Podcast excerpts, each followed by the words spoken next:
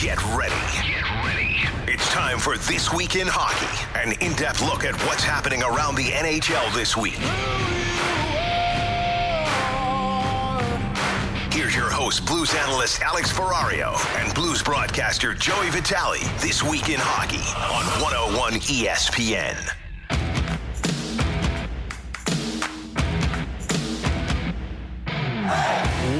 Welcome in, everyone. Another edition of This Week in Hockey, a Tuesday night, a important Tuesday night because it is like Christmas Eve, guys. Along with the voice of the Blues, Chris Kerber and Joe Vitale, And girls. and girls, and dogs. They like hockey too. And cats. Yeah. Thanks for making sure that I understand that. Just wanted to make sure. I mean, if li- listen, if, if Ted Drewes can figure that out and put it in his heads, we could say it on the air too, right? gals. Yeah. Same thing, I guess. Regardless, it's the night before the Blues hit the ice for hockey action, Is, Joe. is honey is honey rude to say to waitresses? At I don't know, but it's I hate excellent it. on yogurt. okay. Because I asked because my dad's a big hun guy. Excuse me, hun. Excuse me, hun. Oh, hun. really? And I'm thinking like, Dad, That's an think- age thing. That's okay. Okay, is that okay? That's All right. okay. All right, yeah. I hate it when they call me honey. Yeah. Like, I'll be right back with that, honey. I Like, like the name honey. Yeah. Hey, can I get something off my chest to start the show so we could move through the show just easily and have more fun? I usually- by the way, for I was getting ready for the show and I had kind of kind of totally forgotten how we ended the show last week. So I got a big old oyage Gus for both of you. I mean, that's like that was a great way to end it, pulling up, you know, Gus the kicking mule. there. Technically, we didn't end it that way. We ended we with You were trying Joe to talk about some boring topic, and me we trying to throw to a couple different topics. But yeah, that's th- kind of the way we ended Yeah, it. you want us to get into like what our thoughts or something was going to happen because I, I don't know, and, and we decided no, that we have no interest in that. It's true. Save those for next week. Okay, so Alex, you have not dealt with this yet. Joe, you have. Okay. What are the kids going to do with school this year? And I am going to. I got a bit of an opinion here, but then I am going to pull it back to the bubble in the NHL at the end of this. So, so bear with me for a minute or two, okay? So my kids, I'm in the Parkway School District. I got one kid going into her sophomore year at Parkway West, another one going into her eighth grade year at Parkway West Middle, and one going into her fifth year, her last year at Pierremont Elementary. Okay, so three different schools. First and foremost, I want to make sure that everybody hears this part of it. I think the job that these administrators had to do was next to impossible. And not only because they were trying to figure out what is right for the kids, both mental health and physical health, as well as education, but they had to do it in a climate where your political leaders politicized a pandemic in terms of even not even we don't even know how what information to truly trust in terms of what's important okay? You've got a county executive canceling youth sports and members of his own task force are disagreeing that youth sports should be canceled. You know, it's it's crazy right? Okay so alex pull will you pull that music down just a hair for me there bud? Thanks. So so i say that because i think these educators were put in an impossible position. I think the teachers where I think we should almost have more concern for the teachers and the kids here. Because if everything we're hearing is correct and about kids not getting it as bad, right, and, and, and we'll be able to deal with it health wise better than others. So we're definitely putting our teachers at risk. So we move our teachers to the front lines as we would a nurse, as we would anybody else that we were celebrating in the front lines when this pandemic started. Okay, so teachers now had to be moved to the front lines, and I think that's that's legit. I mean, because you've got teachers of many different age groups, right, and health conditions. So that so that's a challenge. So th- th- these administrators are in a really tough spot. There was no decision that was going to be popular. And I, Dr. Marty at Parkway School said that on another show. He said, and, and I agree with him. Having said that, so so we had to make the decision by Sunday night. I'm going to tell you, I didn't sleep at all on Sunday night. Okay, like I mean, when I say I didn't sleep at all, I didn't sleep a wink because we had to make our decision. We made it about 10 o'clock at night. Now, again, uh, we reached out to the high school principal via email. He called us and we had a great talk with him on Sunday. So again, the- these these these educators and these administrators are doing anything they can to help. Right? I mean, they're calling, they're they're, they're doing Zooms, they're calling parents that want questions. Okay. Having said that, the The Zoom meeting to tell the parents what it will be like one way or the other for the elementary school was yesterday. We had to make our decision Sunday night. The Zoom meeting for the high school is tomorrow or Thursday. I can't remember. I'm, I'm confused. What do you mean you made a decision? So we had okay, we had to decide between two plans. Going back to school was not full time was not an option. Okay, like some of the parochial schools or private schools have done. It was either a hybrid situation where it's online learning on Monday, kids are in class Tuesday, Thursday, or Wednesday, Friday, and the other two days they're doing asynchronous learning. Okay, the other option is full virtual, where you don't go to school at all and you've got a plan that's full virtual. And so they collect all the votes from every family, and then the majority no, wins. You, no, you actually choose. You, Okay, you so one you- of those two ah, plans. gotcha. Okay. Now here's the challenge: if in in Parkway, if you choose virtual, there's a chance that you're going to get a teacher that is not a teacher at the school you attend. Mm-hmm. Okay. I had an issue with that in terms of accountability. So we chose and then, of course, we involve the kids in this. We chose the hybrid one because if they decide to go all virtual, and I think that's where it's going anyway. I think at least for the first half of the first semester, if not the all first semester, all these public schools, at least for the ones in St. Louis County, they're going to say we got to go virtual. I mean, because th- there's still there's no end in sight because frankly, people have been stupid. All right, that that's the bottom line. Okay, we're not, we don't we can't blame leaders so much for cer- there's some things we can blame the county executive, the mayor, the governor, the president, all the right. The one thing we can't blame them are, is because people were stupid. Okay, you can't blame the leaders for your own stupidity, and and and that's why I really feel we're in this situation. But again, at some point, th- this is whether it is a county executive, whether it is a mayor, whether it is a governor, whether it's a congressperson, whether it's the president, whether it's a, a superintendent of the schools or a principal or an administrator, at some point when you do come out and either have your Zoom meeting with all your parents or you're speaking, for crying out loud, start coming at us with a plan. And I don't mean a plan of just you have to pick one of these two. I mean, you've got to be able to sit down and say specifically if you are going virtual, this is what, not what we think today where they're just going to be online. Tell us what it is going to be like online. Tell us that those Parkway teachers took training this year, right? This summer to enhance their experience and how to teach virtually. That's an important fact that they did. The skill. Okay, tell us what Dr. Miller's told us, uh, the the head of the of Parkway West Middle, that she, along with other members of the school, did contact tracing education and learning, so they know how to do contact tracing if a teacher or a student comes into the school and ends up testing positive. happens? Right? What do you do? Okay, so uh, again, at some point you have to make the plan. Now, now why is all this important, and, and, and how do you you tie this back in? These leagues have made decisions that are important not only for their business. We can substitute education for that word, but also the health of everybody involved. Mm-hmm. And if you look at the detail the National Hockey League went into for this hub, the detail is immense. It's actually mind blowing mm-hmm. when you think of how detailed they got. Even so much as we are hiring another towel washing company because we figure we're going to need to be going through 12,000 towels, mm-hmm. shower towels, right? You know that these school districts don't have the resources or the ability to go into that kind of detail, okay? So that is why when parents are all upset saying, ah, kid can't go virtual. Okay. And, and I get the mental health for kids. Mental health is important. If you don't have your physical health, the mental health isn't going to matter. So we, we got to still keep that one a little bit more on the forefront. They, at some point, you've got to pump the brakes. You came out in the middle of last week and said, parents, you got to make a decision that you cannot change. This is the best part. You can't change your decision until the end of the semester, right?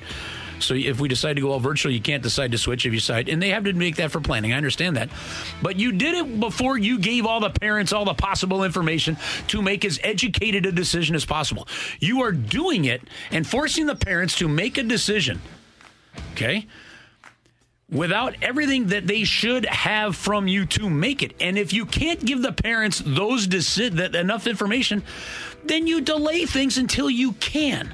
But how long? I, mean, I guess that's the problem. I don't listen, Joe. If it takes an extra two weeks or a month, it takes an extra two weeks or a month because yeah, because that's I mean one of the because that's what you're going to be doing anyway right now. because people want to have some sort of plan moving forward. So you would like to have a plan. So the delaying of plans is seems to be it's kind of like that rock and hard place right now. The specifics of the plan have to be more than here's what your schedule will be if you choose all virtual or if you choose hybrid. Yeah. Okay. Because, okay, that's great. We know that. We know how to weigh this. And now you're weighing, okay, risk of COVID versus the mental health of being in school, the contact with teachers, mm-hmm. the positive side of that, right? But it literally is, okay, so now it, it's, it's got to be more detailed. Like if, if the kids, if, if you're going to, like, if, for example, and every parent has asked this in these Zoom meetings so far. What happens if a teacher shows up, a teacher gets COVID? Okay. Well, then we're going to roll that class to virtual.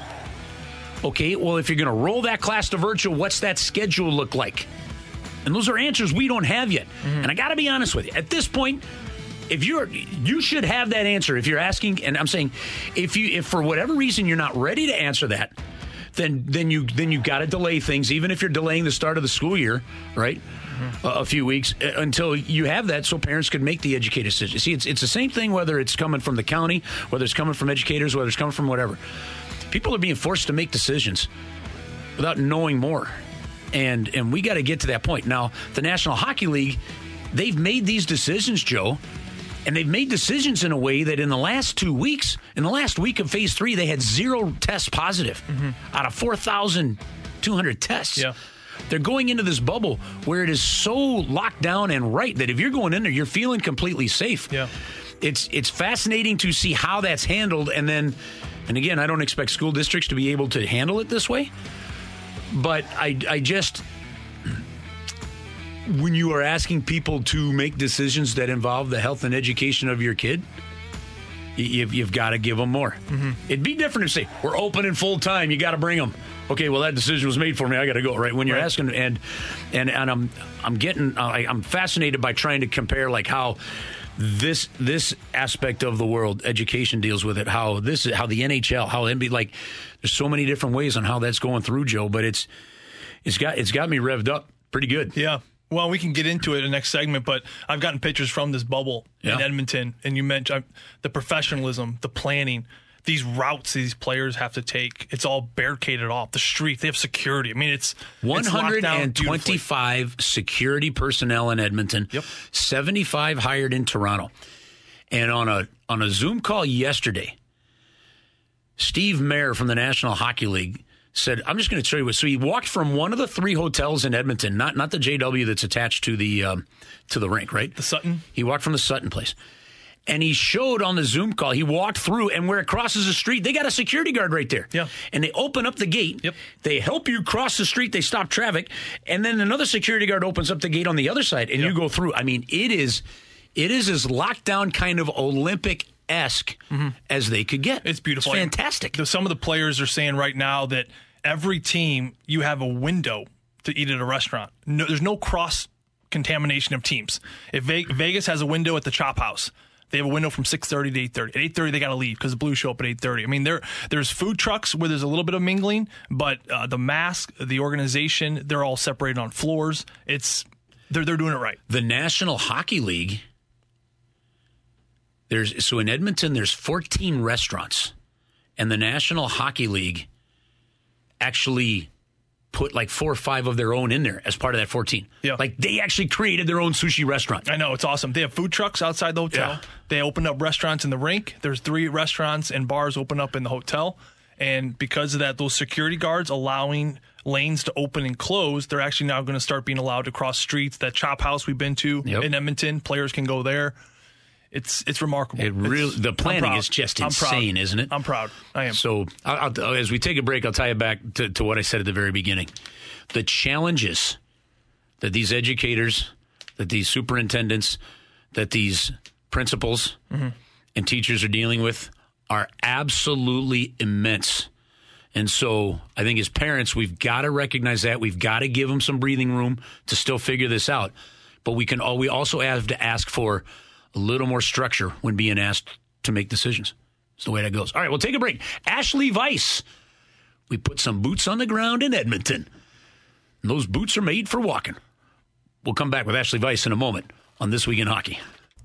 We are right back to it. This Week in Hockey on your exclusive home of Blues Hockey, 101 ESPN.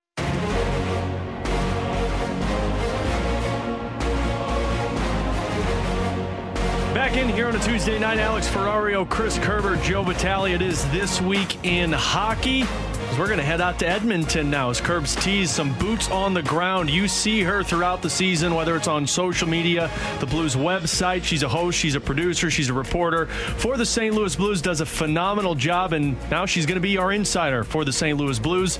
She is Ashley Weiss out in Edmonton. Ashley, how are you? How's bubble life?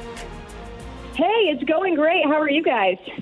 Ashley, we are doing fantastically. I'm glad you're up there. For those that that may not be aware of who Ashley is, if you've been to any Blues games over the last couple of years, you have seen her and Joe host the intermissions on the video board. Right, you've seen Ashley on plenty of, you know, what, what to learn about your Blues on a given day on the Blues website, and what you may not know is she's actually behind the scenes doing a lot of editing of videos that you have seen as well. Um, uh, a student that went to it was University of Arkansas, right? Correct. Yeah. University of Arkansas. Yep. Blue pig, as you know, I love to say. That's right. So, so has a background in this. So Ashley's the one that's going to kind of keep us uh, up to date. Ashley, first off, let's uh, let's just go through this chronologically. Once once you found out that uh, the Blues wanted you to go up there into the bubble, which could potentially be until first week of October or so, um, how did you start to plan in terms of just getting ready, either packing wise or mentally, for that type of run? So mentally, my first reaction was, I cannot believe that this is happening, and I cannot believe that I'm getting the opportunity to go. I was honestly stunned, especially some people might not know this, but there's only a couple of us from the front office that are not part of hockey operations that have the opportunity. So the first reaction was just, this is a once in a lifetime opportunity, and no matter how much it happens, hockey's finally back, and I want to be a part of it. So the first reaction was really just excitement. Um, it does set in a little bit that that's a long time, and this is a good St. Louis Blues team. And so the reality of being here for two and a half months, the longest that it can possibly go, was a reality. Um, it didn't necessarily scare me. It was exciting. There was um, a lot of questions in my mind of what it would be like to be in a hotel for that long. You kind of start to just imagine what you think the bubble might be like. It's funny that you mentioned packing because that, um, you know, I like my clothes, I like my shoes, I like my makeup. So That was a little bit of a panic, and they limited us to one large suitcase and one carry on. So I think my large suitcase is about 100 pounds. Curbs, I know you've given me a hard time about that on the road. um, but packing was a little bit interesting.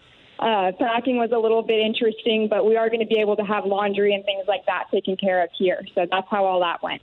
So, Ashley, Joey here, and it's great hearing from you. Uh, we certainly all miss you. I miss doing the Jumbotron, but the, the packing things got me interested. So, if I get this right, you're going to set a trend for all women that it's going to be okay to wear the same outfit. Oh, boy. You know, I think I'm going to have to. I mean, that was a hard pill for myself to swallow personally, but I think I'm going to have to do that. I hope all the ladies out there you know, don't hold that against me. But we're about to find how doable it is. You know, it's also it might be a way that I talk myself down from doing as much shopping whenever I get back if I can make this. I have one suitcase with all clothes, makeup, jewelry, and all that, and then my small suitcase is just shoes. So that's how I that's how I tried to make it work. Ash, what, what's going on in the hotel? Explain to the fans, you know, where are you located? How are teams separated? I know you guys are the JW Marriott, which is connected to the ring. It's a beautiful setup. We've seen some pictures. I talked to Chris Pinkert, who's also up there with you. But but for the fans, kind of give us a gist of what's going on, where they're allowed to go, restaurants, floors, uh, conference rooms, etc. Yeah, so it's actually been really interesting. Uh, most of the team is on the same floor. I think there's maybe three floors that have um, different members of the Blues, whether it's players, um, hockey operations staff, etc.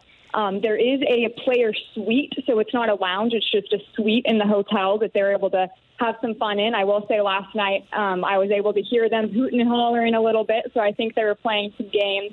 I know I think David Perron brought a putting green that he was going to unroll there. So I think that maybe that's what I was hearing whenever they were yelling, maybe people thinking some putts. Um, but there's also another lounge down on the second floor where they're able to have meals and things of that nature. Um, there's two restaurants inside our hotel. There's a couple of food trucks outside the hotel. And then there's also a restaurant that's over, I believe it is Sutton Place is the other hotel that some of the other teams are staying at. And actually, last night we all went over there for dinner. That's the part that gets a little bit interesting if you're wondering what the bubble actually is. They have basically a cage with NHL logoing that you walk through if you're leaving the hotel to get to another area. So they have it all blocked off, and there's security guards everywhere that kind of open the gates for you and let you through as you go. Um, so there's definitely some food options and things of that nature. One thing that's a little bit um, different for the first five days, they're trying to limit the amount of open interaction. So for the first five nights, there's team dinner scheduled. Everyone will be going to the same restaurants. That's pretty good from a team, uh, team bonding standpoint. So, Ashley, uh, I've seen some of the videos and some of the pictures, and you mentioned kind of the gate that is surrounding this bubble. I'm just curious, you know, yeah. going into this bubble, what was this like for you? What were your initial inter- er, er, thoughts when you see a gate opening and buses coming through? Does it feel like you were actually in a bubble? It does. It does a little bit. Whenever we got in Sunday night, it was a little bit hard to tell. Um, by the time we actually made it to the hotel, I think it was close to midnight Mountain Time. Um, and so you didn't really realize what you were going through. It wasn't really until the walk over to dinner last night um, that we realized, wow, they have this pathway literally carved out for you to walk everywhere. Um, it does give it's a little bit nice whenever the practice rink is about 25 minutes away. So whenever the buses pick you up, that feels a little bit more normal, kind of like you're seeing the outside world, if you will. Um, but yeah, it definitely feels like a bubble, and they have they check your you have an app on your phone that gives you the green light every morning if your temperature is okay, and whenever you leave for practice, um, you have to show them the bubble in order to get through, or the green light in order to get through, and then whenever you get back, you have to show them the green light in order to get back into the hotel. So yeah, they definitely have it locked up. Ashley, uh, I know that the league is going to be controlling a lot of access in terms of the Zoom calls for players and coaches. What are some of the things that fans can look forward to from you being up there in terms of things you are going to try to get access to, shoot, follow up on, and work on while you are there?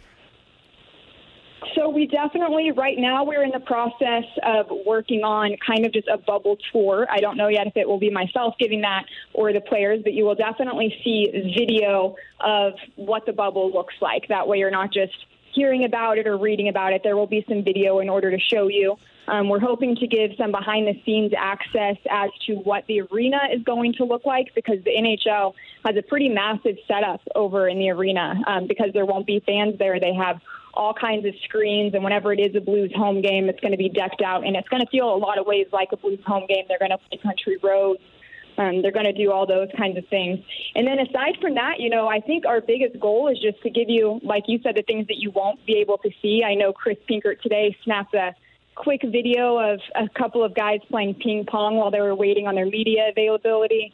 Um, I don't know if he'll let us, but I know that Ryan O'Reilly, I believe he brought three instruments with him. Um, I believe he said it was a guitar, a banjo, and a ukulele. So if we could get a little concert going here, that would be great. But those are the kind of things that we hope to give you guys access to. Hey, Ashley, if he pulls out that ukulele, okay, dinner is on the three of us when you get back. If you can get Pinky in a grass skirt and a photo of it. I'll do my best. Okay. I don't know if you'll have it, but I'll do my best. All right. If, if, if you can pull that, that one off good. while in the Bubba, that's that's an easy Paul Manno's night night out. Okay? Coconut bra or no coconut bra? Okay. That if you can, like a deal. All right. If you get him in the coconut bra, then even more. It's a meal for, you, for so. a month for you, Ashley. Yeah. Uh, Ashley, I got one for you, and this is, I guess, this is a personal question, but I think it's important. A lot of people see you on camera, jumbotron.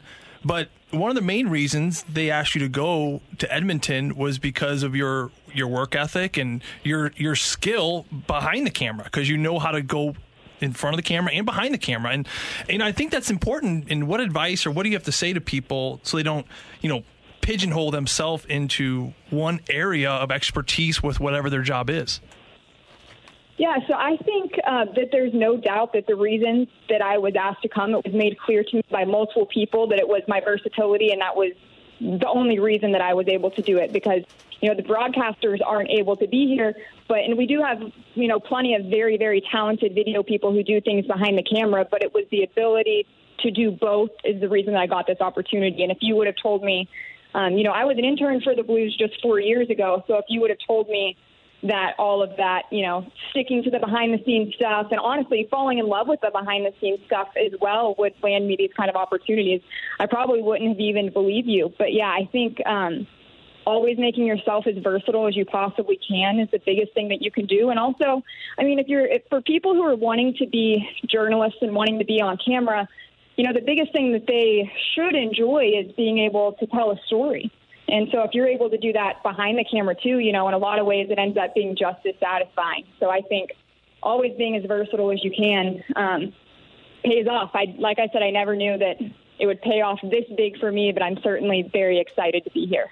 Well, Ashley, uh, we're glad you're up there. We are going to involve you in our broadcast as well once we get things rolling. Of course, we're on the air tomorrow night with the Blues and Blackhawks. But fans, uh, we're, we're going to check in with Ashley and, and, get a boots on the ground kind of feel, even during the games, during intermissions and stuff. So um, it's going to be great uh, following your stories up there, seeing what you can do. Keep uh, keep Pinky, keep everybody in line, and at the same time, find find a way to enjoy the world you're living in because uh, it, it is an amazingly unique situation, and you you will be one of the very few non players that at some point down the road is going to be able to tell a story of being in this bubble, and, and, and it'll be an experience that very few will have. Yeah, it is. It definitely feels like we are in another dimension right now, but I'm really excited. Really excited for the opportunity and look forward to sharing some stories with you guys. All right. Thank you, Ashley. Good luck up there. Thanks, Curbs. Thanks. I think what I need to do is intermission when we have her on, have like a Twilight Zone sounder. Yeah. When we enter her in, being in a new dimension. Yeah, something. We got like, you know, the boots with the fur or something. You want, like, a, little, you want a little T Pain in there is as well? T Pain? Hey, okay. what a, what a, what, hey. a, what a, she's a worker. I mean, she's, she's a hard, awesome. she, Who yeah, hired she, her? Uh, somebody I know. Oh, you know. Not a big deal. Um, so the team hired her. Let's put, yeah. Um, okay, we got to find out if we can send mail in the bubble. Because if we can send a care package to the bubble, we sure as heck are sending Ashley a grass skirt and a coconut and a bra. coconut bra to try and get Pinky in it.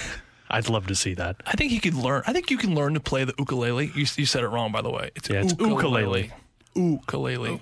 Oh, okay, whatever. I don't know. Orion can play that. I don't care. We just we we want the pictures of the Pinkster in the I think that's completely doable. I think it's very doable. Okay, we Especially if Paul Manno's is on the line. That's we, we got to find out. That's four, four strings. Four strings. Come on. Come on. The hard part is not the ukulele. You said it wrong. I know. I know. The hard, yeah. The hard part is not the instrument. The hard part is getting Pinky in the grass skirt. Hey, you know what? This week he might, You know, he might do it. Like he might just go you, insane. If you throw him in on the free dinner, I bet you he'd be doing it in a heartbeat. I think this week he would not. But if you ask him in a month, yeah. things get desperate in the bubble. No That's kidding. Chris Kerber, Joe Vitale, I'm Alex Ferrario. Hey, send over your questions. I know people have a lot of blues questions before this thing gets underway tomorrow night. 65780. We'll do a little blues mailbag coming up at 645. But when we come back, Joe mentioned something earlier on the fast lane that I wanted to talk about. So we'll get to that next year on This Week in Hockey on 101 ESPN. More of what you want to hear This Week in Hockey with Alex Ferrario and Joey Vitale on your exclusive home of Blues Hockey, 101 ESPN.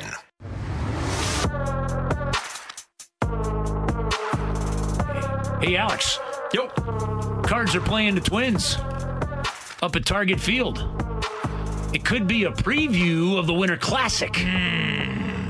I hope they keep that window. So I asked, I asked on a, uh, actually, I asked this question to Bill Daly. All right, the uh, the the assistant commissioner, right? Deputy commissioner, I guess is what they call him, right? Um, and obviously, they haven't gotten that far into next season. But, but, I'm hoping the thought process goes with this. Even if you're going to start next season, we know next season is not starting before December. Okay. So maybe, and, and, and if it ends up being late to mid December, one of the early highlights of your year next year could be Blues and Wild at Target Field opening night. Yeah, opening, I mean, well, that's the other thing I was better. thinking. What if that was how you opened the new season? Because I, even Doug Armstrong said in, in a call that uh, that look, the league is prepared to start even as, as late as January and still play a full 82 games. Remember, we talked about it. it's going to take it's going to take two years, I think, for the league to get back to its early October to to May, early June type schedule. Mm-hmm. Um, I would be wouldn't be shocked and, and there have been people that really advocated for this that it should start later anyway. I, I and so you wonder if somehow that becomes even more of a permanent thing. You think that you think that's possible? Like, would they start in October or You mean later, late October? late October? I It's a quick turnaround. No, no, no, not this year. We're talking. I'm Oh, talking. I'm talking year. when they Yeah. get when they get back to the normal. When you Yeah. reset reset back to normal. yeah. yeah, yeah I got You. But you. anyhow, I was thinking about that with the cards, with the cards and, and the twins. I'm like, oh yeah, we got be a hell of a way to start the next stuff. season. I know a lot of players here wish they were on more of the European schedule. The European schedule, you report to camp first week in August, and the season starts September, and then you're done with the regular season beginning of March. Oh, really? Yeah, so guys that come play in Sweden or And Russia, what or the players are done in the end of May, or playoffs are done by the end of May. uh, end of about a month and a half before. Yeah, so if you make it all the way and, and win or lose, you're you're coming home and done by May. Well, that would go the uh, that would go completely the other way. Yeah. Than what I think people over here in the United States look at it, where I, I think the NHL and the NBA actually could use this and end up creating a different schedule. Like here's an op. This is an opportunity for you to do that. Mm-hmm. It's sort of baseball is taking this opportunity to put in some things that who knows if the DH would have been allowed, you know. But but hmm. once it's here, it ain't going anywhere, right? Like they, they've they've used this opportunity, and and I'm curious what opportunities end up coming out of this for these other sports. Yeah, well, they'll make it really interesting. Along with Chris Kerber, Joe Vitale, and Alex Ferrario. So I mentioned I wanted to bring up something that Joe mentioned on the fast lane earlier today, and you were talking with the guys about how it might not be as desperate of a situation for teams that are doing those round robin games to play for that number one seed. And I thought hmm. that was really interesting because at first you're sitting there thinking, well, everyone wants to be that number one seed, but now there's no real advantage if you look at what the seeding is set up as as a number one seed and you pull out a victory, if Edmonton sweeps Chicago, you're looking at taking on a really good Winnipeg Jets team. so Well, the- if okay, yes on that. If some other things fall into place, Right. Well, this is this is this is why I was I've been, I've been mulling this around. Okay, so I think the most lopsided bracket is going to be the Chicago Edmonton. 100%. Yes. I think Edmonton is going to be Chicago. Probably will be a sweep, Queen- but, clean but they're going to beat them. That is that I'm almost certain of that. Okay, so here's the thing: if they do that, Edmonton will have the five seed, so they are essentially going to play the fourth seed. The fourth seed. So if you're the St. Louis Blues and you want that matchup and you believe they're going to win, which I believe they're going to win, and they probably believe it too, And if you they- want that Edmonton first round, so you're probably better off having a four seed. And Edmonton is the only team that you know right now, if they win, they will be the fourth seed. Because all the other teams, for example, uh, who's right below Edmonton? uh, it's it's The- so the- um, Nashville six. Okay, so Nashville. So so let's say Nashville wins and Edmonton loses.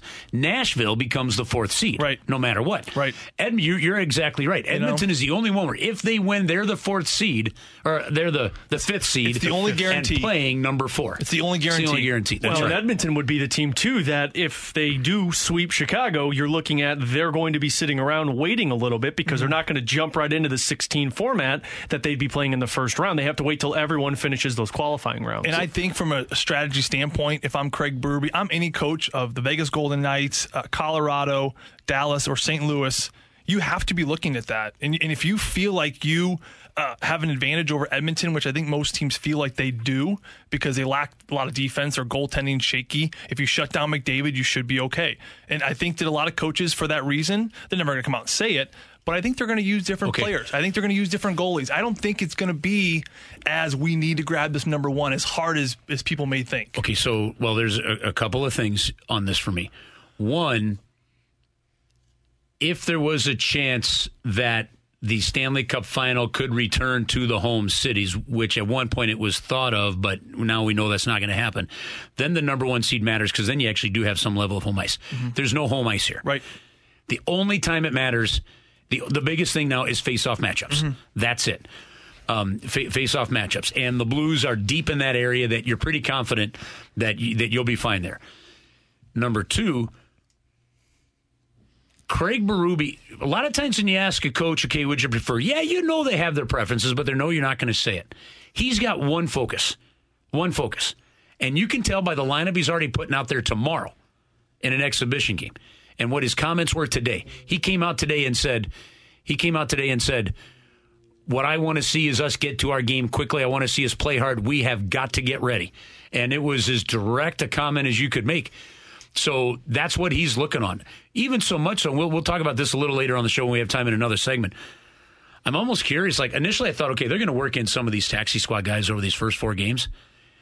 I don't know how many of those guys they may work in, Mm-hmm. it, it- depending on where Craig feels that his team game is. Right. Yeah. So the the third part for me is more of a question to you. The lower seeds. Who of the lower seeds, in your opinion, would be the biggest threat to the Blues in round one?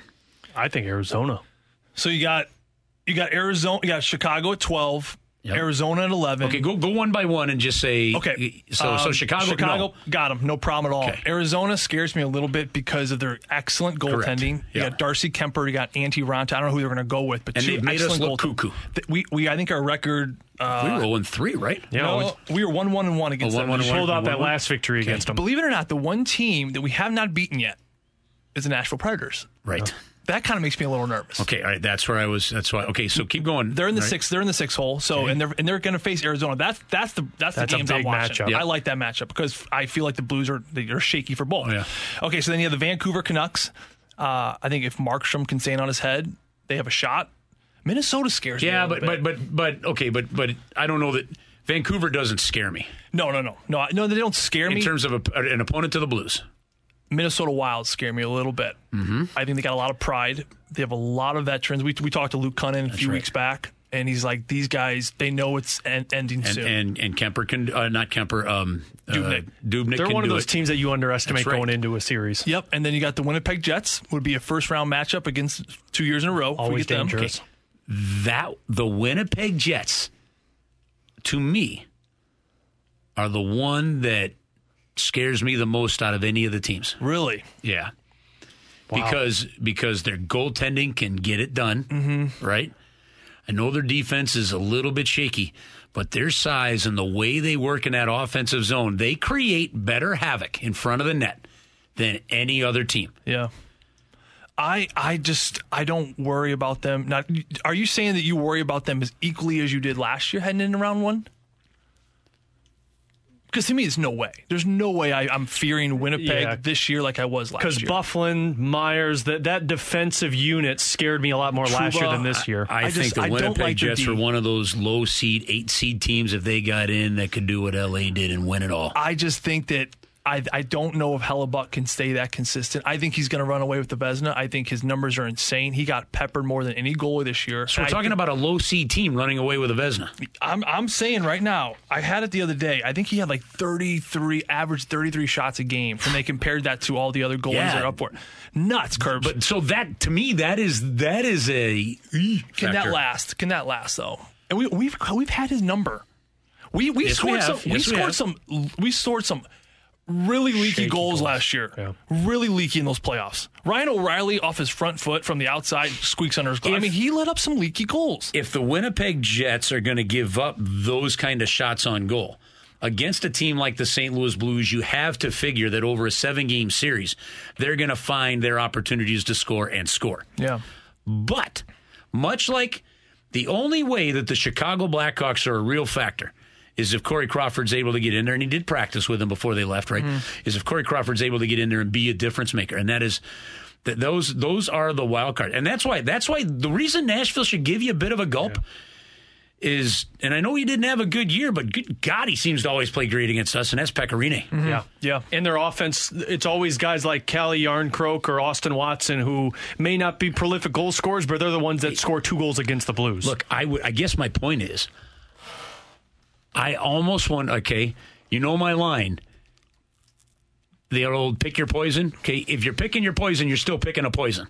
Okay, but it, it could still kill you. I almost wonder if the Blues are better off in the first round against Edmonton instead of Winnipeg or Nashville. Mm-hmm.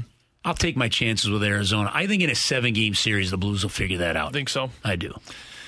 well, Yeah. That's my gut.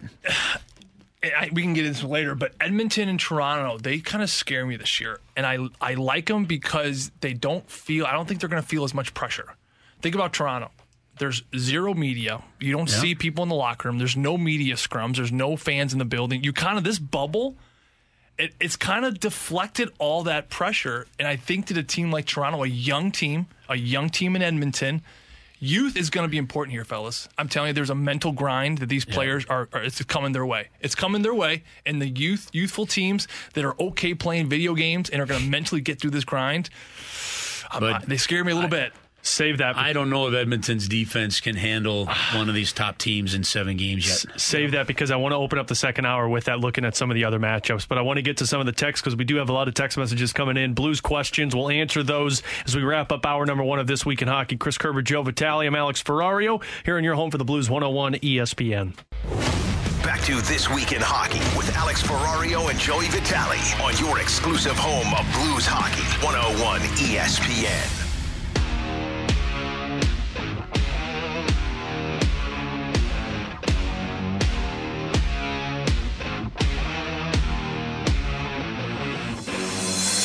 All right, so we'll round out the first hour with a couple of questions at the text line, the Round Air out. Comfort Service text line. Round out, is that a fat joke?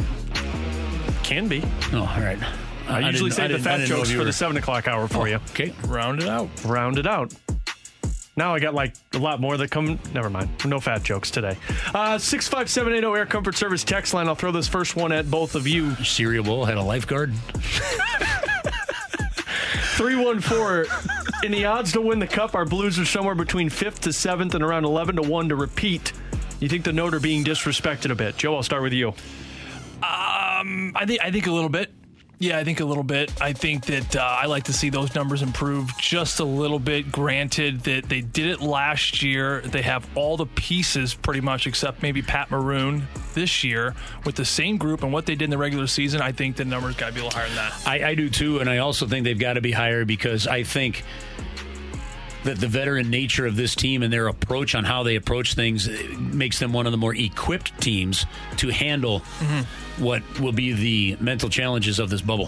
From the 636, who, in your opinion, has the biggest advantage for the St. Louis Blues when the puck drops? So I guess meaning player wise, who do you think has the best advantage on the team? Like I, I don't think I understand the question. I'm assuming if I'm reading it correctly, who has the most advantage from what they were doing in the regular season before the pause? So in terms of play, So let's say, I guess, I guess let's say is I guess coming from what they did in the regular season, like a Zach Sanford who was scoring goals, or a David Perron who was who, what nine okay. game winning goals, who has that advantage going into the playoffs for the team? nobody.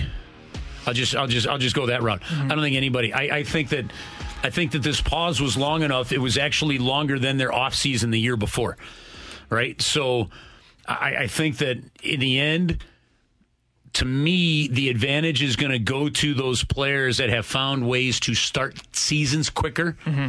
right? There, I, I don't, I can't see.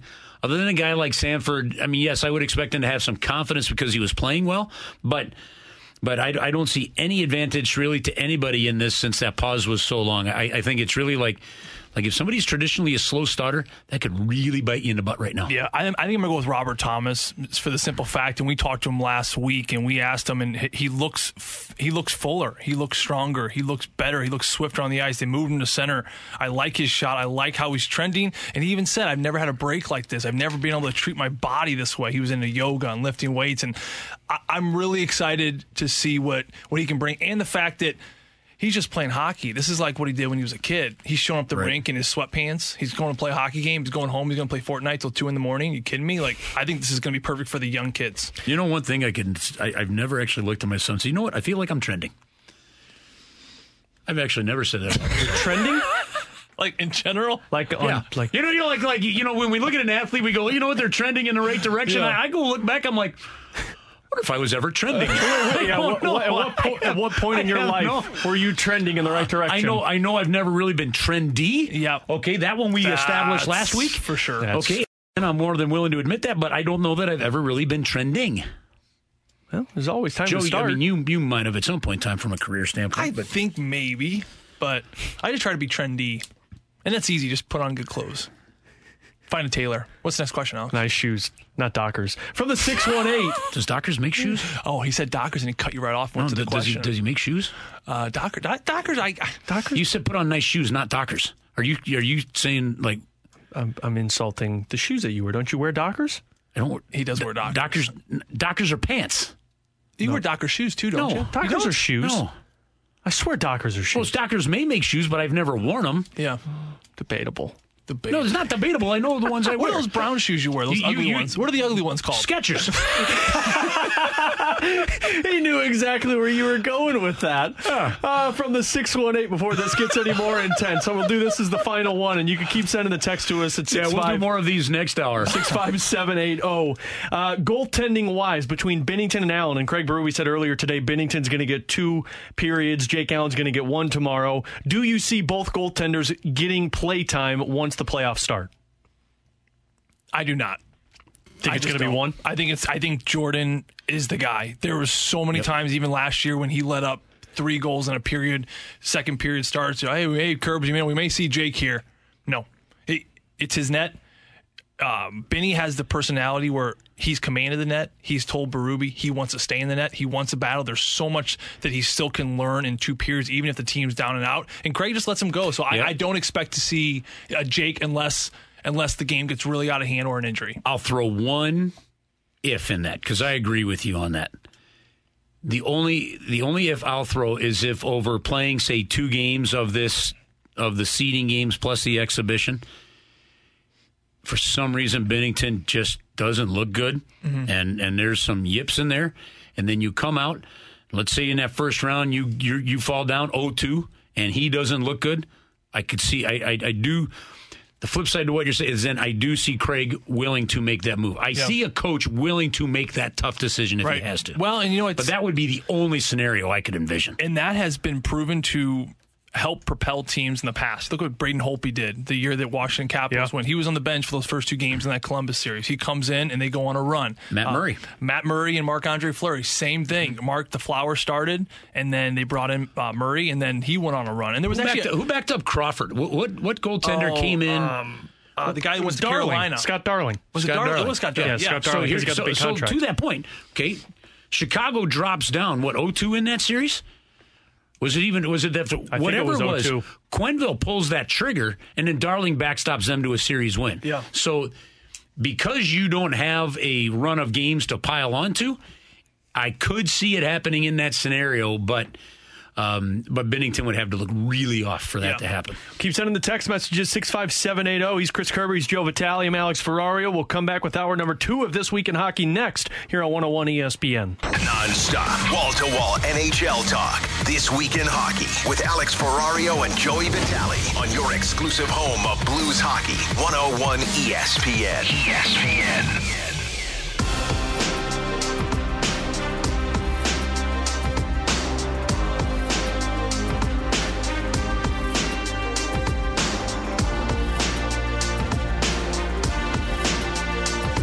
Two here on a Tuesday night, the night before the Blues are back in game action. The exhibition matchup against the Chicago Blackhawks tomorrow evening, 5:30 puck drop with Chris Kerber and Joe Vitale.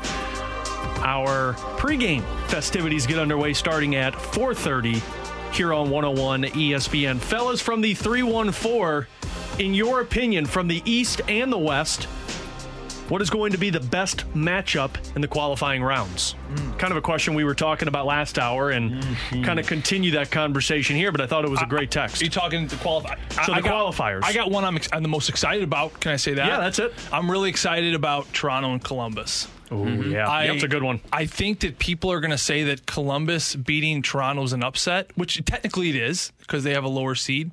But I, I, I don't know if it's really an upset. I like Columbus because of Tortorella and what he can do to playoff teams. You saw what happened last year at Tampa Bay.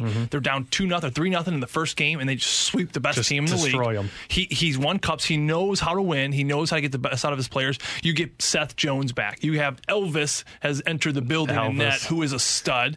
Uh, I mean, Anderson's back as well, which I just found out about. He's probably going to play, and there is that extra pressure. And you we were talking about a little bit with Toronto. I just. I just don't know if Toronto has the defense and the goaltending to just get over that hump yet. Did you and see like what Columbus? Did you see what Tortorella said today when he walked into a Zoom press conference? No. First thing out of his mouth. I don't know what the blank you guys have to ask me. Well, my favorite one was him. Did you guys see this one last week? So, and, and I, I got to figure that the reporter did this just to bait him, right? But he said, uh, they said, um, like, or and if he didn't, I can't imagine why a reporter would think a coach would care about this. But he asked the reporter asked John Tortorella if you know what he thinks about the fact that effects mics could pick up guys swearing on the ice. Oh, I did see that. And John's reply, he goes, he goes, I don't give a blank. That's a good one though because I do think, and we talked about this in the first hour, Joe and Curbs. I want to hear your matchup, but without that media swarming, and I specifically remember talking to a couple different Toronto reporters last season in the regular season about how I mean they have so many different TV and radio media outlets. They got like a TMZ mm-hmm. media outlet for specifically hockey that just follows the team around and reports on them.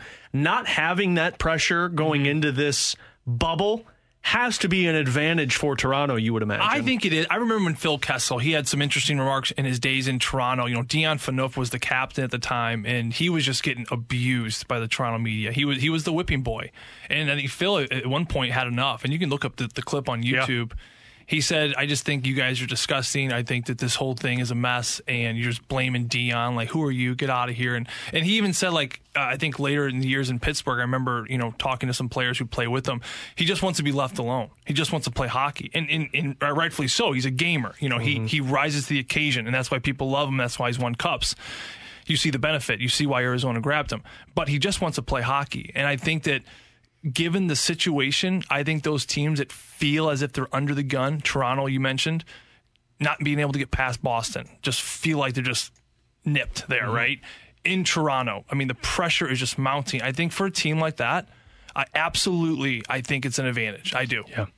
So I agree completely with Joe on that one. But since he picked that series, I, am going to actually, I'm going to say Calgary, Winnipeg. Mm, yeah, I think I think two Canadian cities uh, the youth and fire that Matthew Tkachuk has brought to the Calgary Flames.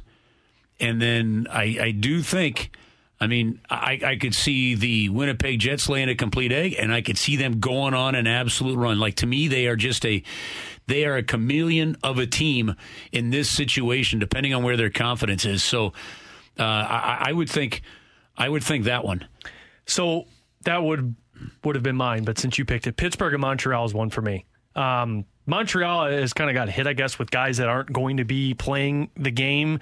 And I think Max Domi is going to be playing, playing, for yeah. them, which is a good sign. But with what they have and with the Carey Price, who another Canadian team that's just been bitten by the inability to win a cup. But Pittsburgh's a team that's stacked right now. And, you know, having Crosby back out there, but getting Guentzel back and being at 100% mm-hmm. with Letang and Matt Murray, they might be a dangerous team. And we've talked about how Philly looks like they're a dangerous team already.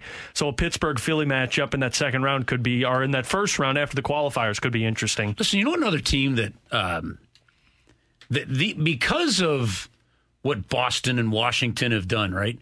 Because of you know the Blues and everyone looking at Colorado and Vegas and Dallas. And and frankly, if it's not Boston, I think the cup is coming to the Western Conference. Mm-hmm. Okay, um, but the, the the team that's just sitting there right now, right? That's just sitting there is the New York Islanders, and what Barry Trotz has done there, I'm, I'm telling you, that's a team. All of a sudden, you may wake and go, Hey, crap, the New York Islanders are in the Stanley Cup final. I forgot they were there. Or, or, I mean, at least they're in the conference final. Because that, I mean, that's easily the most forgotten about matchup. I mean, they're playing the Florida Panthers, right? Mm-hmm. Yeah. I mean, you just whoever talks about that. No, no nobody about it. Nobody is going to talk about that. That one is almost. I mean, to me, to, so so. I guess I wouldn't say irrelevant because we know better. We know those teams are better. Mm-hmm. But the one that's the the one that would probably kind of be like the last pick in terms of sexiness or fun would probably be the Panthers and the Islanders. Mm-hmm. All right. But if Bobrovsky's going and Quenneville's coaching on the other side, who knows, yeah. right? Okay, but but the other one is the one involving Minnesota. You know, uh, who is it? That'd be Minnesota, Minnesota and, uh, Vancouver, and Vancouver. Vancouver. You know, that that's one you might have to uh, to get a special satellite dish to watch. Right. Well, and I, I tell you right now, if you like goals, just watch Edmonton, Chicago. Oh yeah, yes. let them just abuse each other. So we had Jamal Mayers on yesterday with Rivs and I, and I asked him because just kind of get a little perspective on this matchup for the Blues on Wednesday.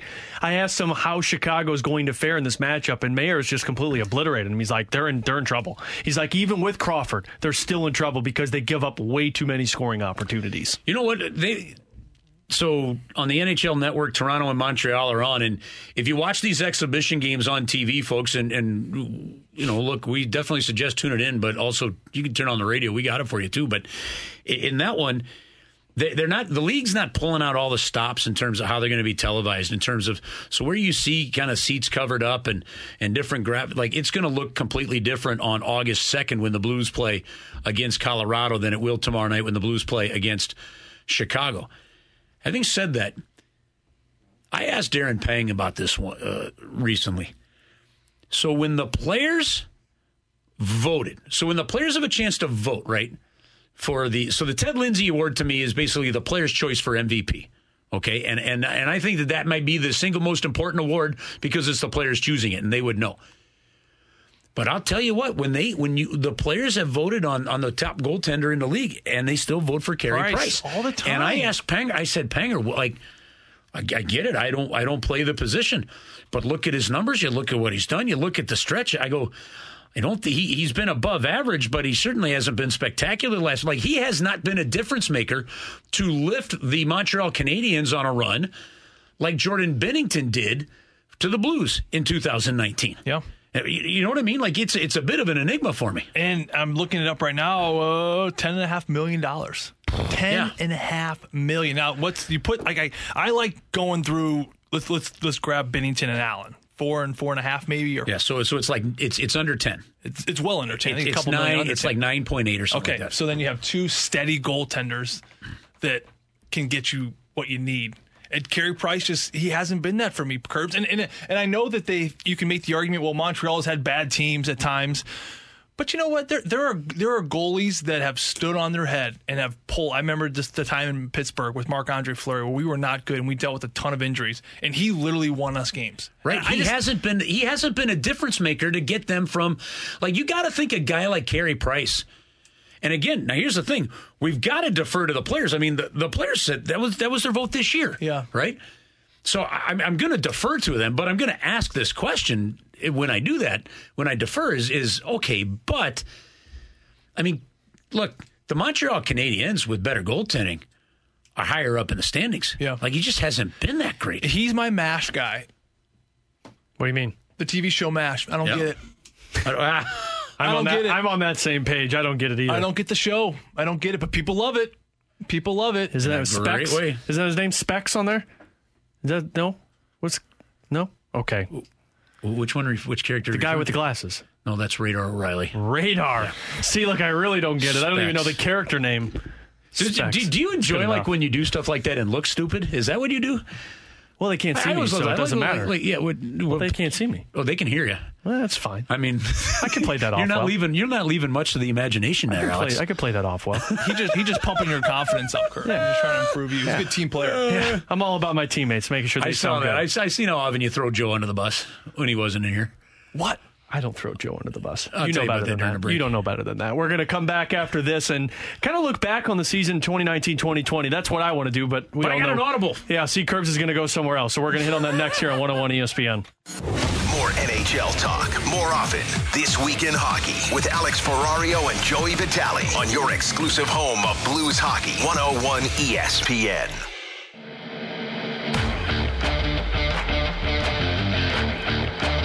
So I don't even think I should tease what I wanted to get into here because Curbs called the audible. Well, I have a question for you. Okay.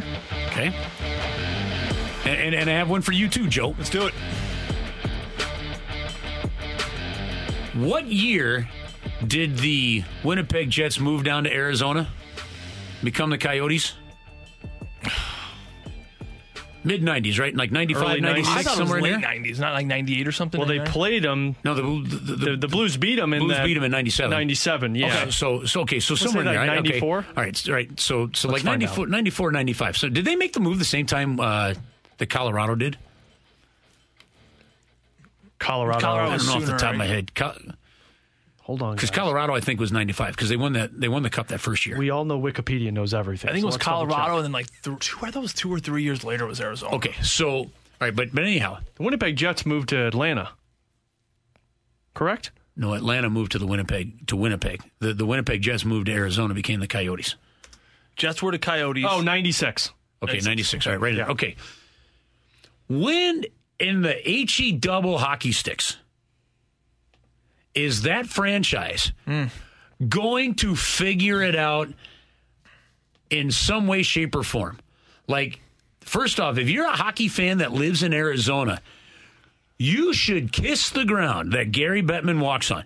Because if the one, I mean, I'm- maybe the biggest thing that Gary Bettman has done since uh, being commissioner of the league consistently is he has been franchise loyal and city loyal and, and, and trying to make sure franchises don't have to move.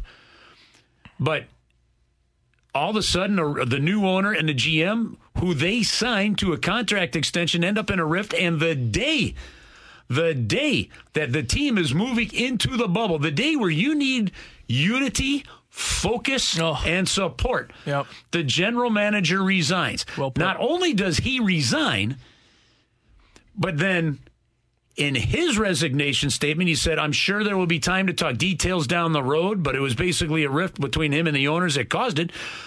The Coyotes put out a statement, and they don't put out a statement from the owner. They just release a statement. That right? was- and so when people are quoting it, they're just saying it's, it's the Coyotes statement, right? So the owner of the Coyotes isn't even, I mean, it, it's got to be right on there, right? But this guy, and, and, and, and again, I mean, I don't know the inner workings, so maybe it's completely justified. But they come out and they use the word quit. Yeah. Like he quit on us. That's a harsh it's, word. it's really sad that he quit on this team as this they is were about to go disappointed in his decisions. And and quit and stuff. So now, keep in mind now the Coyotes were still waiting for some type of of uh, discipline coming from the league on basically the illegal workouts that they were having for the with draft picks. All right, but you go back to when that that franchise first started, right? And you had. Um, uh, you had Mr. Burke and I think it was Steve Ellman that owned that franchise, and the ownership started to have a rift because you know that that the, one of them wanted basically the land deal that was that happened in Glendale. One wanted to stay, and that didn't. They have had not only financial issues of stability. They've had ownership issues, and then the league lets them build that build out in the middle of nowhere, mm-hmm. where there's still no belief that that will work out there. Right. Okay, so part of the process is still them trying to find a new way to put an arena on the east side of Phoenix, if not in Scottsdale, Yeah, right? Trying old Scottsdale, and they're going to tie it up with Arizona State. Right. And, they were close. And they were close. Okay, so, and, and there's still talk that this could happen. So now you're talking about a potential new arena on the right side of town, but you talk about a franchise Yeah. that I mean, I you just you can't blame I, you can't blame the fans for not showing up to those games, can you? No, oh, it's amazing. Think about that. It's funny. you- It's funny you bring this up. I texted so JP Majors had a had uh, athletic trainer there, and me and him go way back. Obviously, we're good buddies, and and I made a joke. I guess I go check it just to want didn't want to go to Edmonton, and I, you know he's like, oh my god, it's just it's it never ends here. That's what he said. It never ends here, and you're right.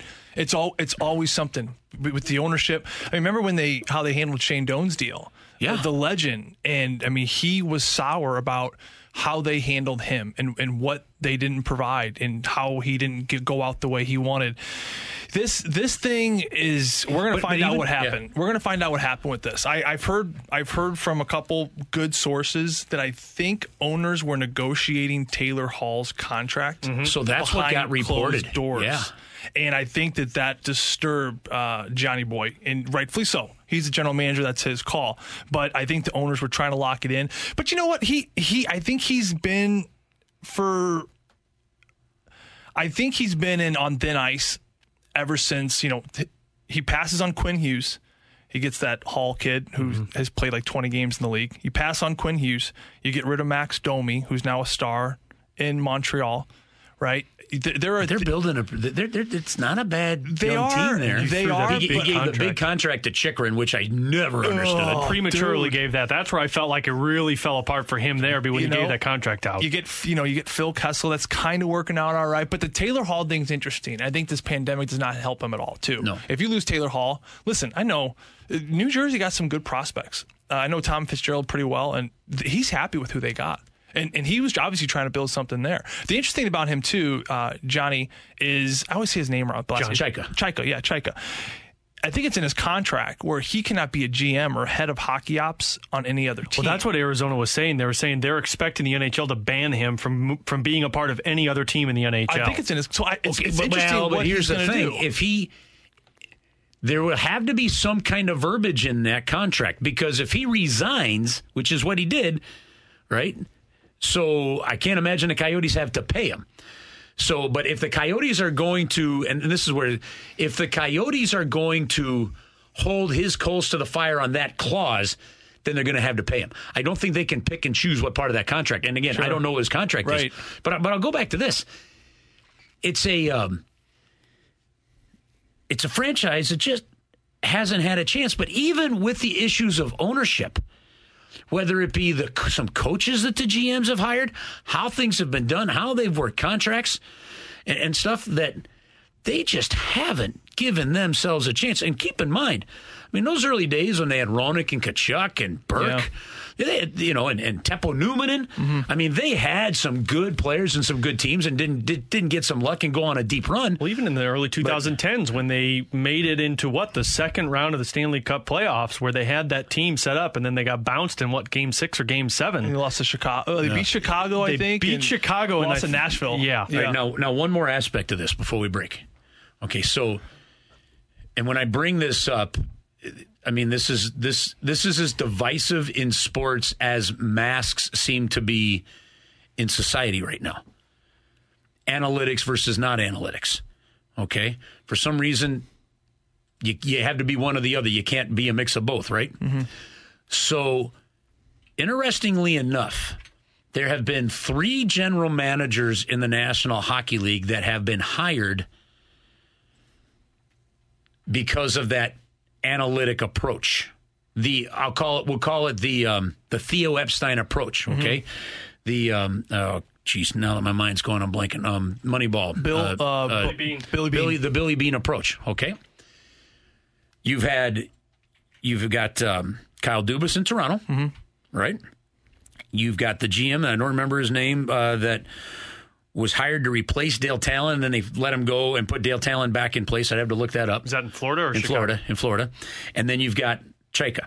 Okay, Florida, that team going in the right direction. Randy Sexton. Okay, he was the he was the one that. Oh, that- no, that's on it. Tom Rowe. Sorry. Tom. No, no, no. This Tom Rowe was the interim one. There was somebody else before it. It went Dale Tallon, then another one, then Tom, then Tom Rowe. It was Randy Sexton, Dale Tallon, Tom Rowe, Dale Tallon.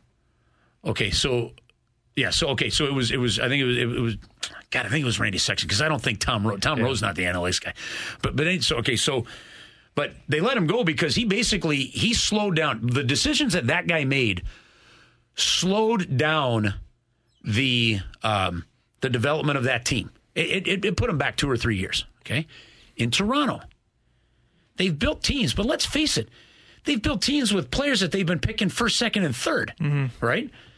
There hasn't been a whole lot of great signings and moves made by Dubas that have put that team ahead, right? With, with the teams they have, and then look at what's happened here now in Arizona. It really, if, if you're if you're a an owner making a decision, you have to really put a good balance of some level of hockey analysis and analytics in that position. Yeah. But is because Dubas the other ones don't seem to be working yet. But is Dubas running that ship, or do you think Brendan Shanahan's running that ship? I think I think Dubas does a lot. Dubas- You think so? Yes. And, and it's funny Yes. within Arizona because they're going to go from Chayka to it looks like Steve Sullivan. Yeah. who played in the league. Who was not? I played with him. He's not an analytic mind. He's just an old school hockey player, and he's probably going to make decisions that are hockey decisions. Uh, you know, it's it, it is interesting, but to the leadership point, I will say you actually like you you, you know you brought me into what's going on in Arizona. Yeah. I- and we're watching the Cardinals game here. How do they continue to be great? How do the Blues for that stretch continue to be great? I, I will say, going from Pittsburgh to Arizona, it, it's amazing, but leadership matters. Owners matter. General, the personalities and the culture you create. I don't care what pieces you have on the ice, because you're right, Curbs.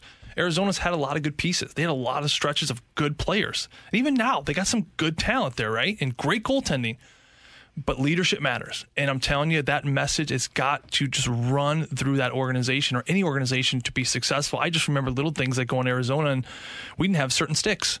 Like guys would, wouldn't have a stick, th- they and they're back ordered. That just doesn't happen in the National Hockey League, and it's just it's such a trickle down effect of mismanagement at times, and you see how lack of ownership, mix of ownership, just goes from that to hockey ops to coaches to play. It's just If you're Taylor. Hall, if you are Taylor Hall, knowing that you're going to be able to, well, It'll be interesting. Him and him and Patricia. Well, this might be another s- segment for another topic uh, for the next segment if we want to do it. But I was gonna say, let's get into this. okay, all right. Well, let's. If you're Taylor Hall, mm, we'll we'll get into that when we come back from this break. How's There you that? go. Coming back after this on This Week in Hockey on 101 ESPN. Now back to This Week in Hockey with Alex Ferrario and Joey Vitale on your exclusive home of Blues Hockey, 101 ESPN. One, two, three, four. Welcome back into this week in hockey. Chris Kerber, Alex Ferrario, Joe Vitale, Joey V. With you here on a Tuesday night. We've got Blues Blackhawks tomorrow night. 4:30 pregame, full hour pregame. Alex manning the fort. Blues and Blackhawks drop the puck at 5:30 Central Time. We will have the broadcast for you. We are not in the bubble. We will be doing the games from our E&B Granite Studios over at Centene Community Ice Center.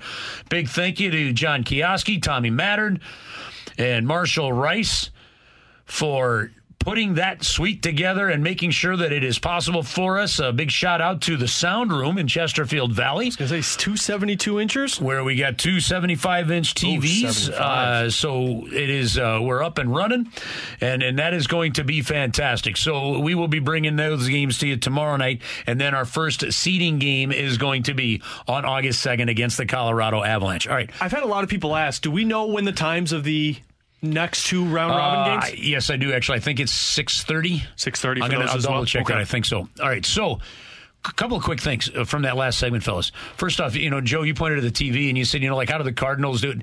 They've got general managers that have been willing to go ahead and one make risks when they need to, and the Blues have had that in Doug Armstrong. And, and not be afraid to make them. So like like you know he wasn't afraid to make the deal for for uh, Ryan Miller. It just didn't work out in the playoffs. But nobody, nobody to this day should still be arguing with that deal, right? But at the same time, then he made decisions of, you know, okay, he ended up not re-signing David Backes. You know, and, and, and instead of potentially getting into the situation that Boston got into, where Boston essentially put him on waivers, right, and then traded him to Anaheim. Uh, you know, John Mozeliak, they just didn't feel comfortable offering, you know, Lance Lynn the big contract. Would they like to go back on it? I don't know, but but they have to be willing and, and courageous enough to make those moves. And and some of these teams that wallow in misery don't have that. So we go back to the Coyotes. They make that big deal for Taylor Hall.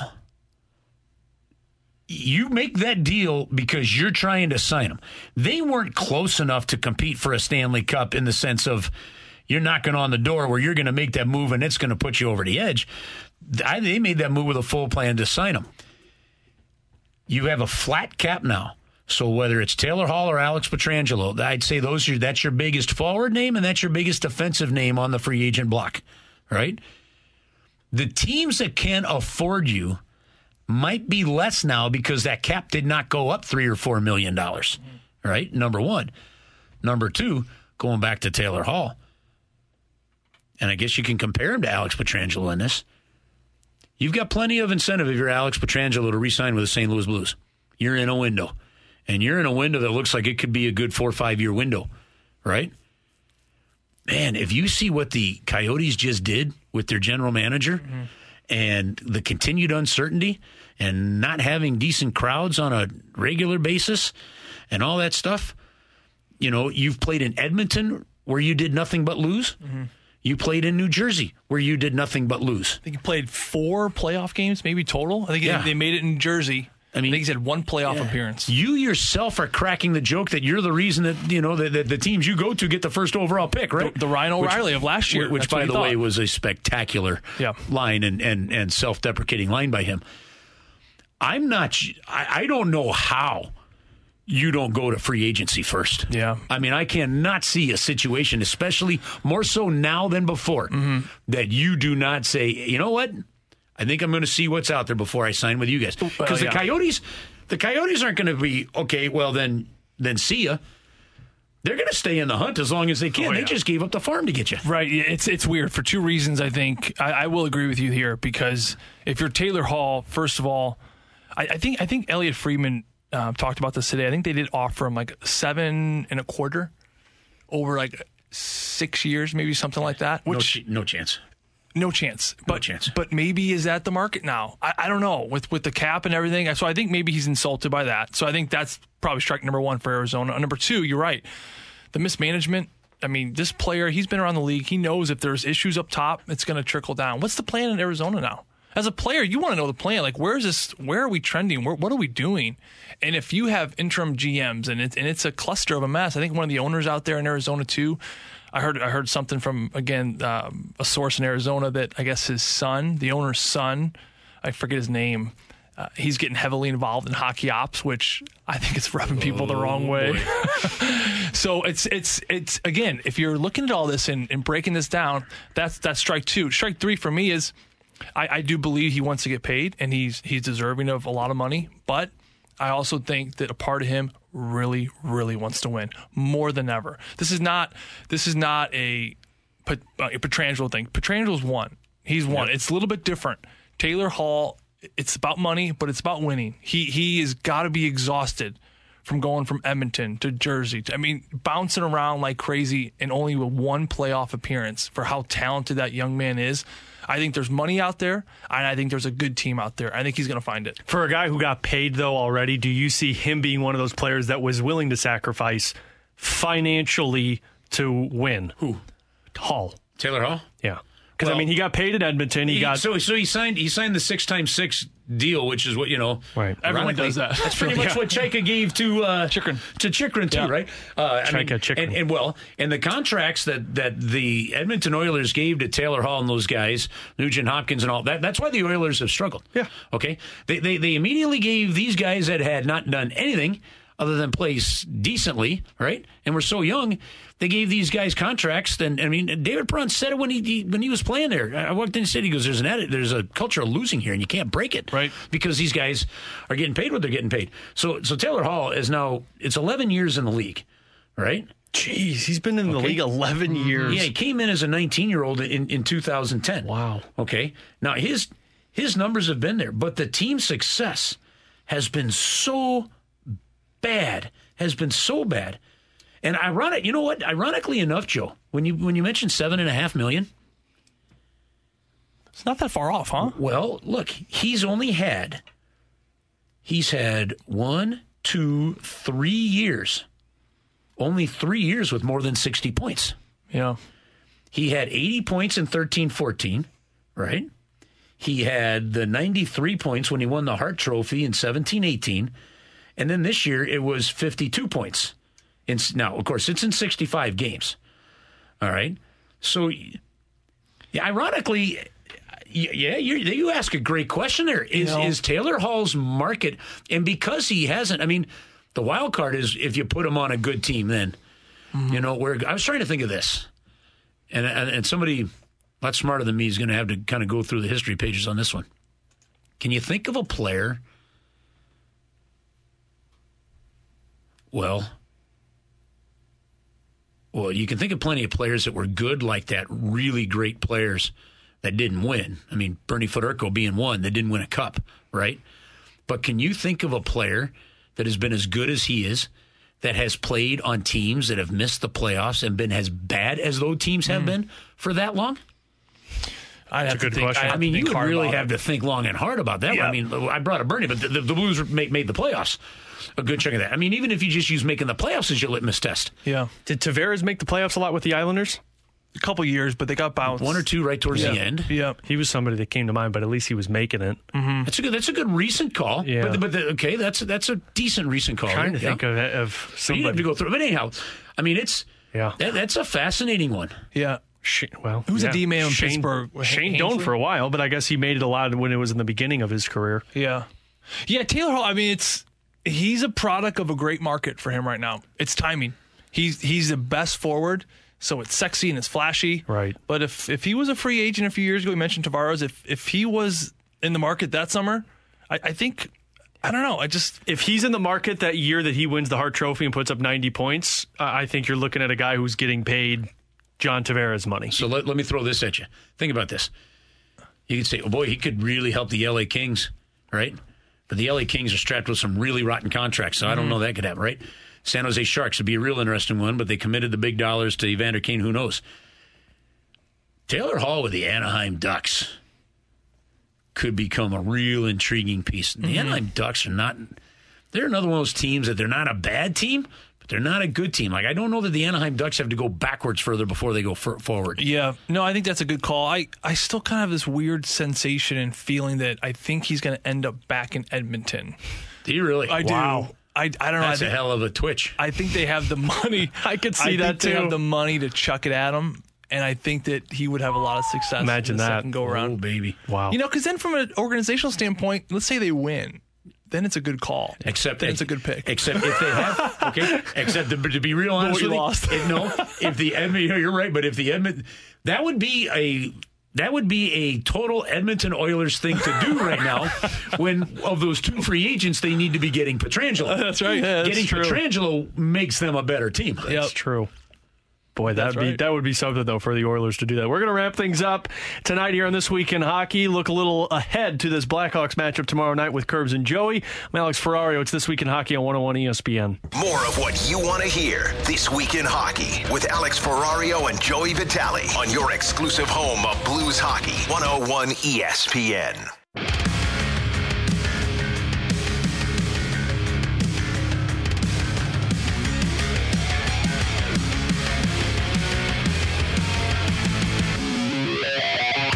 Things up tonight here on a Tuesday night before the Blues and Blackhawks are back in action tomorrow night. 5:30 puck drop, 4:30 pregame here on 101 ESPN. The first Community Credit Union pregame show, and then the BMW of West St. Louis pregame skate starting at five o'clock. I'm amped up, boys. I am amped up for this one to return, and I'm sure both of you are to finally get back in the booth after what a four-month hiatus. Uh, if uh, if the forward lines and the defensive lines that they ran through today at the skate are what Craig Berube is going to go with, and, and I haven't confirmed that that is what he's going to go with, but if it is, I mean, it is the lineup. It is Schwartz, Schenn, and Tarasenko, Sanford, O'Reilly, and Perron, Blais, Thomas, and Bozak, and then he's got, then he had MacEachern taking a shift, obviously, with Sundqvist, Barbashev, and Steen, because when Barbashev has to leave the bubble, probably before round one, from a for a baby standpoint, um, then MacEachern's going to slide in there. Defensively, Gunnarsson and Pietrangelo, Scandella and Parayko, Faulk and Bortuzzo.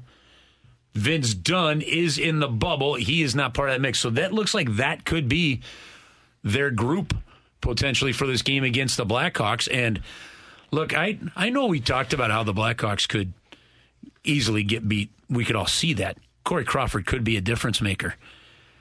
But I got to tell you, you put a team that thought they were done, that's been given a second chance, Yeah.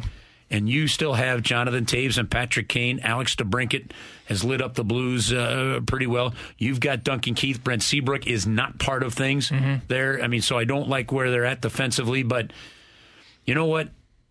Just be careful that dog you let out of the cage a little bit here. Yeah, I think it's going to be. Um, you could certainly lean that way. I just, I just don't see it defensively. Especially without Seabrook. I just don't see it. I mean, Connor Murphy is eating up hard minutes, and no disrespect to Connor Murphy, he's a he's a fifth, sixth defenseman. And he's Yes. playing that two hole mm-hmm. right now, Especially right that next to Keith. speed. I don't know if they can contain that speed of McDavid and Draisaitl, that one-two punch. Yeah, I, I just It will have to be. It will have to be. maybe I'm wrong. The, no, well, no, I, I think you're right. I, but if it will have to be the Crawford and Kane show, yeah, I agree. Yep. and it can be.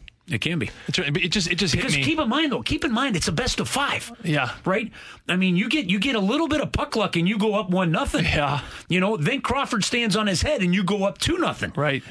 That series may be over. And Like- maybe and maybe and- they, they tighten things up from a penalty standpoint. Like Connor McDavid and Draisaitl, who run that ship, that that is a, a guys that get after it in the Yeah. power play. Maybe maybe the refs kind of put whistles away a little bit. Maybe it's a lot of five on five.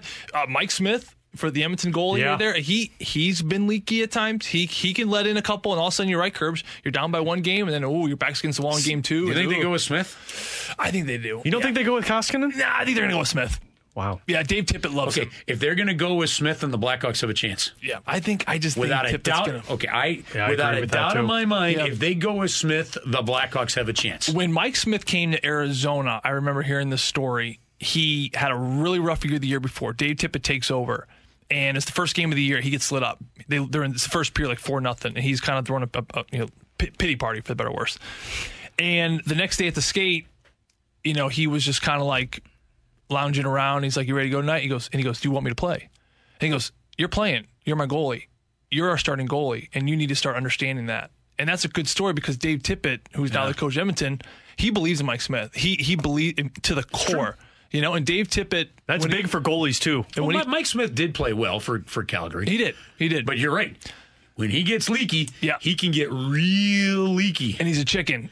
This chicken goal, you know. I, oh, and the. Blackhawks forwards have some smarts to them where they'll, you know, he, you know, he's going to give up a goal or a couple chances when he comes out to play the puck. I want an explanation. What the hell is a chicken A goalie? chicken, a chicken goal. Whenever the goal goes in, they kind of throw their arms up like, Oh, a, oh, like, yeah. feathers. Like, like who, who, whose guy was that?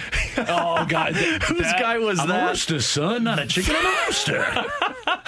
That is the quickest way to have your team turn on you. Really? you're goalie. The Yep. chicken goal. I'm gonna start watching am, for that. Now. I am really excited about the fact that really come come August first. No, we're we're, we're already getting games on now, but come August first when these playing games start, those five games a day, six games a day, staggered. You, you've got the if you've got NHL Network and you've got the NBC networks, you're getting every game. Uh, if you got NHL TV, you're getting every game. Like.